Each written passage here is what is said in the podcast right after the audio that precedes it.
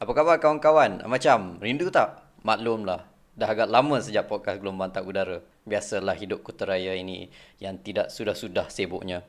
Apapun, selamat mendengar kembali episod terbaru podcast Gelombang. Di mana kita akan mendengar tentang aktiviti yang pasti diminati mereka yang berjari hijau. Iaitu kebun kejiranan atau community gardens. Dan tetamu kita pada kali ini untuk menjelaskan konsep ini, datangnya nun jauh dari atas bukit iaitu Wan Martin dari Urban Hijau. Urban Hijau ni bukanlah sekadar taman, tapi ia juga merupakan contoh praktikal peladangan secara lestari yang terletak di tengah-tengah Taman Tun Dr. Ismail. Ayo kita belajar tentang kebun kejiranan. Sebelum kita masuk ke hal-hal yang lebih teknikal dan lebih jauh ke dalam, uh, kita nak tahulah secara peribadi dari mana anda dapat um, inspirasi untuk mulakan penglibatan anda dengan aktiviti uh, kebun urban? Saya memang sudah lama berminat sebagai seorang individu uh, dalam bidang-bidang sains sebenarnya. Saya memang terlatih sebagai seorang saintis uh, dalam bidang sains biologi dan juga mendapat latihan lanjutan dalam bidang kejuruteraan air dan alam sekitar. Hmm. Dan saya berpeluang untuk merasa hidup di Malaysia di dua negeri di di Selangor dan di Kuantan di hmm. Pahang dan seterusnya saya melanjutkan uh, pengajian dan uh, berpeluang bekerja di luar negara di Timur Tengah hmm. di kawasan yang uh, iklimnya sangat mencabar hmm. dan semasa saya berkhidmat di sana lah di di UAE hmm. saya berpeluang untuk menceburkan diri dalam uh, bidang pembangunan lestari. Usaha nak bertani bercucuk tanam, bercucuk tanam di kawasan gurun memang satu satu tugas yang mencabar. Hmm. Dan di sana pendekatan yang diambil memang satu pendekatan yang uh, realistik lah sebab kita, di, memang memang diakui uh, air yang ada memang masin. Air yang paling banyak yang ada di situ bukannya air bawah tanah ataupun air hujan ataupun air sungai atau air tasik, air laut. Okay, jadi satu projek yang memang orang kata agak ambitious hmm. untuk pihak sana ialah untuk mengusahakan pertanian menggunakan air laut. Okey, jadi untuk sistem sebegitu, air laut yang digunakan mesti uh, secara tidak bertapis. Sebab kalau kita perlu menapis air laut, uh, garam daripada air laut tu, jadi kita perlu masuk menggunakan sumber tenaga yang banyak. Hmm. Jadi pendekatan yang digunakan uh, guna air laut yang sedia ada, air laut mentah dan tanam tumbuh tan- tanaman yang tahan tahan gar, tahan uh, masin dan tahan uh, apa tu um, cuaca uh, iklim di gurun jadi kita kena cari tanaman yang jenis uh, tanaman tanaman tempatan. Jadi menggunakan faktor-faktor uh, tempatan yang sedia ada tu baru kita boleh uh, tubuhkan sistem yang uh, yang diharapkan boleh menghasilkan hasil yang baik, hasil yang banyak untuk menghasilkan biofuel untuk untuk penggunaan uh, uh, industri. Dan itu itu merupakan uh, objektif utama projek yang saya saya ceburi di sana. Dan itu memang satu projek yang sangat mencabar sebab nak bertani di sana bukan semua benda boleh hidup. Tanaman seperti okay, tanaman uh, kurma ataupun tanaman sayur-sayuran yang kalau kalau kita nak tanam di sana pun mungkin kena pastikan air mencukupi. Dan air yang air jenis air yang air yang baik untuk digunakan bukan sedia ada. Kita tak boleh takung air hujan di sana. Kita tak boleh guna air air sungai sebab tak ada sungai. Tadi kita dah buat rondaan sedikit kebun ya, ataupun ladang eh, urban hijau ni tadi. Tempat yang dipilih ni memang sangat menarik. Dia mula-mula saya ingatkan dia bila tengok dia punya alamat kata Sungai Pencala, dia Sungai Pencala kampung Sungai Pencala yang dalam tu. Yeah. Ha, jadi bila tengok dekat Google Maps rupanya oh ini tak jauh lah sebab macam bawah daripada bukit ni tempat orang lepak, kafe-kafe, tempat makan, minum. Jadi memang sangat-sangat penuh dengan penghuni di sini. Okay sesuai ke kita buka tapak-tapak tanaman seperti urban hijau ni di dalam bandar? Um, dari segi lokasi memang uh, salah satu kelebihan uh, urban hijau ialah lokasinya di kawasan yang senang dicapai dan tidak tidak suka untuk orang uh, datang berkunjung dan tidak suka untuk uh, para sukarelawan untuk datang berkhidmat dan uh, menyumbangkan tenaga dan masa mereka untuk uh, sama-sama bekerja di sini. Tapi kalau uh, berdasarkan soalan tadi itu uh, dari segi pencemaran pula saya nak kata um, kawasan tengah-tengah bandar di Kuala Lumpur ni buat masa ni nampaknya masih uh, dalam pada tahap yang tidak begitu uh, critical. Sebab walaupun kita duduk dalam bandar kita masih boleh menghirup udara segar. Hmm. dan mungkin pencemaran yang paling ketara ialah pencemaran bunyi. Daripada pengalaman kami itu tak menjadi satu masalah. Sebab dari segi uh, kualiti udara masih okey, masih masih masih stabil dan tidak tidak ada masalah pencemaran contohnya asap kilang dan sebagainya.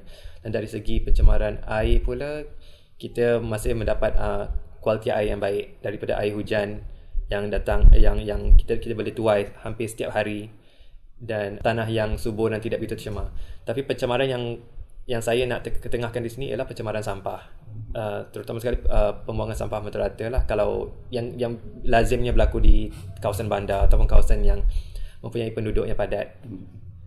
Buat masa ni uh, ke, uh, persekitaran di ke, di pinggir Taman Tun ni sebab uh, kita bukan di tengah-tengah kapal Sungai Bercala hmm. tapi di, di di antara Taman Tun dan Sungai Bercala. Hmm. Jadi kawasan ni dipanggil pinggir pinggir Taman Tun kalau hmm. lalu di, di, bawah, di bawah jalan tadi kan ada ada ada tanda jalan kat tepi pinggiran hmm. Taman Tun kebiasaannya di Malaysia masalah pembuangan sampah terata ni memang agak, agak lazim dan ada kalanya kita jumpa sampah dalam longkang dalam parit dan sampai sampai tersumbat mm-hmm. itu mas, menjadi satu masalah lah dan bila masalah uh, sampah terkumpul tu akan menyumbang kepada uh, makhluk-makhluk yang tak diingini contohnya mhm. tikus dan itu memang uh, satu masalah yang boleh menjejaskan uh, kualiti persekitaran di, di mhm. ladang ni terutamanya tapi buat masa ni alhamdulillah kita tidak kita, kita, kita tak ada mengalami masalah uh, tikus hmm. ataupun masalah um, haiwan-haiwan perosak yang datang berpunca daripada uh, pencemaran yang berleluasa di sekitar hmm. ni.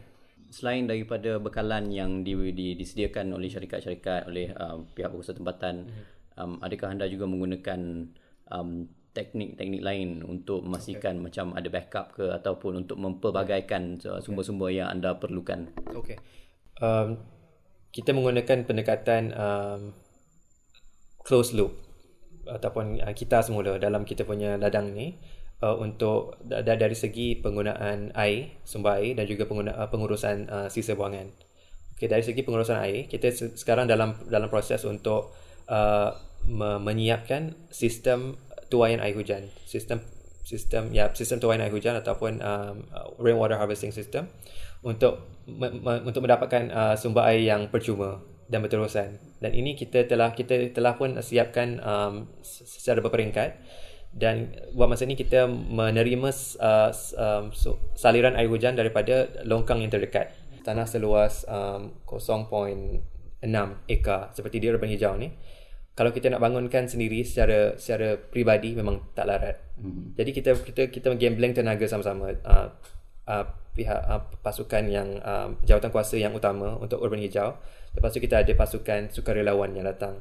Sebab mereka datang untuk berkhidmat dan mendapat pengalaman. Lepas tu hasilnya hasilnya pula dia boleh dikongsi sama sama dengan uh, semua yang terlibat hmm. dan me, me, menyumbang tenaga dan masa. Dan ini model yang kita dah uh, gunakan se, sejak penubuhan uh, urban hijau lagi. Buat Martin, konsep kebun kejiranan ini bukan sahaja untuk menjadi contoh cara belah dan cara mapan. Urban Hijau juga diharapkan dapat memberi motivasi kepada warga Malaysia untuk tanam sendiri bahan makanan yang mereka perlukan supaya keamanan makanan atau food security kita terjamin. Kita nak Malaysia uh, berubah daripada sebuah ekonomi yang hanya mengimport uh, makanan. Pada masa dahulu Malaysia uh, berjaya menghasilkan makanan yang cukup untuk setiap penduduk. Tapi sekarang kita tidak kita, kita tak dapat memenuhi keperluan setiap penduduk sebab kita lebih memfokuskan ekonomi kita kepada uh, bidang perindustrian. Kalau boleh, kita boleh seimbangkan kecenderungan ekonomi kita kepada bidang perindustrian ataupun sains dan teknologi itu kepada sains dan teknologi yang lebih bermanfaat untuk pembangunan lestari. Dan pembangunan lestari mesti menekankan aspek ke kesejahteraan atau semua makanan untuk penduduk. Sesebuah masyarakat yang yang tidak berdikari yang ataupun yang terlalu bergantung kepada sumber luar untuk sesuatu benda yang asas, contohnya makanan, ialah satu masyarakat yang tidak merdeka lah sebenarnya. Hmm. Misal kata ada bencana alam berlaku di Thailand dan kita tak dapat kita tak dapat beras. Hmm. Dan apa akan jadi kepada masyarakat pada pada satu hari nanti? Ini sudah tentu sebuah usaha yang besar dan memerlukan kerjasama pelbagai pihak, terutamanya pihak berkuasa tempatan. Apakah mereka berminat untuk terlibat?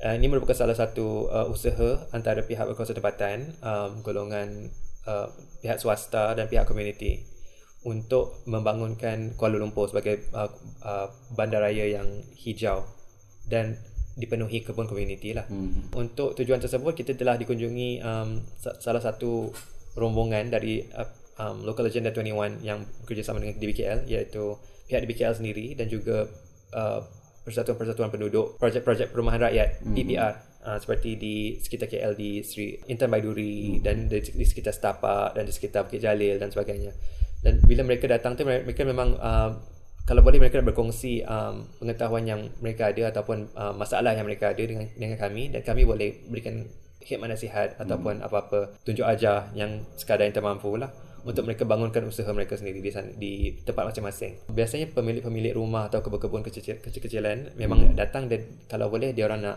mereka nak belajar macam mana nak tanam pokok sekian-sekian hmm. ataupun pokok sebegini uh, macam mana cara terbaik untuk untuk untuk um, uh, dapatkan hasil dan sebagainya. Kadang-kadang kita berkongsi benih, kita berkongsi anak pokok dan kalau boleh itu memang matlamat kami lah untuk membina keyakinan rakyat uh, masyarakat hmm. untuk balik dan cuba sendiri. Jadi untuk mereka yang berminat untuk membuka kebun-kebun kejiranan, mungkin dia ada tanah sikit belakang ataupun dia ada uh, balcony, um, adakah aktiviti sebegini perlukan modal yang tinggi? Uh, tadi Martin ada sebut sikit lah sebab yeah. macam uh, dia punya boleh kata timantara antara masa dan duit. Uh, uh, jadi boleh um, terangkan dengan lebih lanjut um, pada sisi duit tu sebab masa uh, agak agak jelas lah sama ada awak ada masa awak tak ada masa saja tapi bila hal duit ni macam mungkin orang yang ada tanah adakah dia kena berbelanja lebih orang yang kena yang nak uh, cuba bertani di dalam balcony 20 kaki dia tu adakah dia kena adakah kosnya kurang? So macam mana apakah gambaran yang boleh diberi daripada segi kos okey dari segi kos tu um, kalau kita nak bertani secara uh, teratur uh, dan secara lebih sistematik memang kita perlu laburkan sedikit wang untuk membeli peralatan. Contohnya bekas untuk atau bekas atau pasu untuk kita isi dengan tanah dan lepas tu kita semai dalamnya. Kalau nak buat sendiri boleh. Cuma kadang-kadang adakah kita ada kepakaran untuk buat sendiri ataupun kita ada bahan-bahan untuk buat sendiri atau tidak? Sekiranya tak ada kita boleh beli di pasaran. Benda yang kita perlukan itu yang paling asasnya adalah bekas untuk mengisi tanah dan kita uh, bertani dalamnya. Kalau untuk uh, projek-projek di atas tanah seperti di um, di laman rumah ya, rumah teres atau rumah banglo itu mungkin uh, uh, tak memerlukan belanja yang, yang banyak sangat. Sebab tanah dah tanah dah ada. Itu satu pendekatan yang bagi yang bagi saya paling mudah. Dan saya rasa kosnya tak sampai, sampai tak sampai seratus ringgit pun. Kalau kita nak mula dengan petak yang pertama. Memang ada banyak jenama dekat sana di pasaran tu. Tapi tak, kita kita boleh nilai sendiri uh, tengok dari segi kualiti sama ada tahan lasak atau tak tahan lasak. Mm-hmm. itu saja saya punya kayu ukur untuk uh, bahan-bahan yang yang saya guna untuk uh, berkebun lah itu sahaja dari Martin dan Urban Hijau dalam podcast Gelombang kali ini. Jika anda mahu mengetahui lebih lanjut tentang kebun kejiranan dan Urban Hijau anda bolehlah melawat laman Facebook mereka di facebook.com slash hijauurban iaitu facebook.com slash h-i-j-a-u-u-r-b-a-n Baca juga gelombang.wordpress.com untuk artikel lain tentang kebun kejiranan dan lain-lain maklumat yang sudah pasti menarik. Sambil-sambil tu, langganlah sekali akaun media sosial kami di Facebook, Twitter dan YouTube kita dah di penghujung rancangan. Sekali lagi saya ucapkan terima kasih kerana sudi mendengar podcast gelombang kali ini. Saya Lufi Hakim. Sehingga lain kali, Assalamualaikum.